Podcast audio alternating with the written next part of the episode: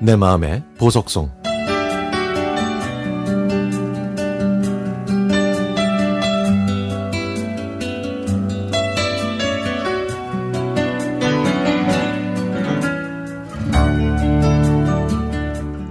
4년 전에 입사하고 처음으로 노동자의 날에 쉬게 됐습니다.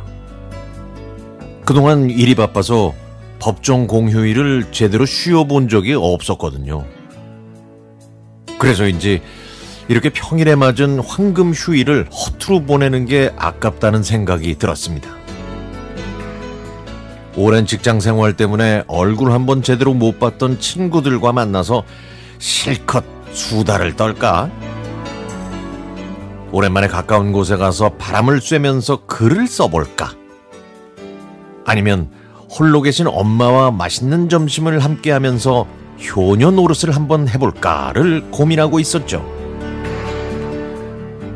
그런데 그때 눈앞에 아른거리는 건 바로 남편의 얼굴이었습니다.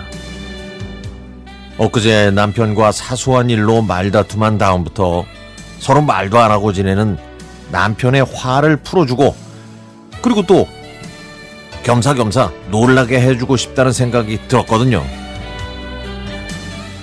그날 아침에 출근하는 남편한테는 제가 쉰다는 얘기를 일부러 하지 않았습니다. 그리고 나중에 남편한테 전화를 걸었죠. 왜? 저는 욱하는 마음을 참고 최대한 부드럽고 다정한 말투로 여보, 지금 바빠? 하고 물어봤더니 여전히 짧고 퉁명스러운 말투로 그렇다고 대답하더군요. 당신이랑 오늘 점심 같이 먹고 싶어서 연락했는데 내가 시간 맞춰서 회사 앞으로 갈게. 응? 나올 수 있어? 아, 오늘 오늘 쉬는 날이야? 아이, 그럼 빨리 와. 뭐 먹을래? 내가 맛있는 거 사줄게.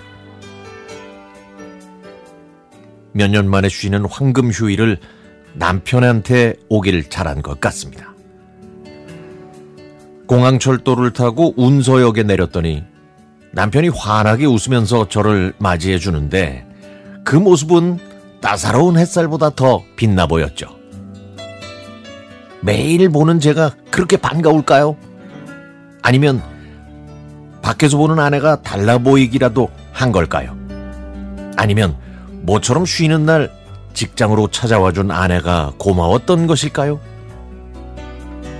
맛있는 걸 사준다고 들떠있는 남편한테 시원하고 매콤한 냉면을 먹고 싶다고 했더니 남편은 아쉬워하는 눈빛이었죠.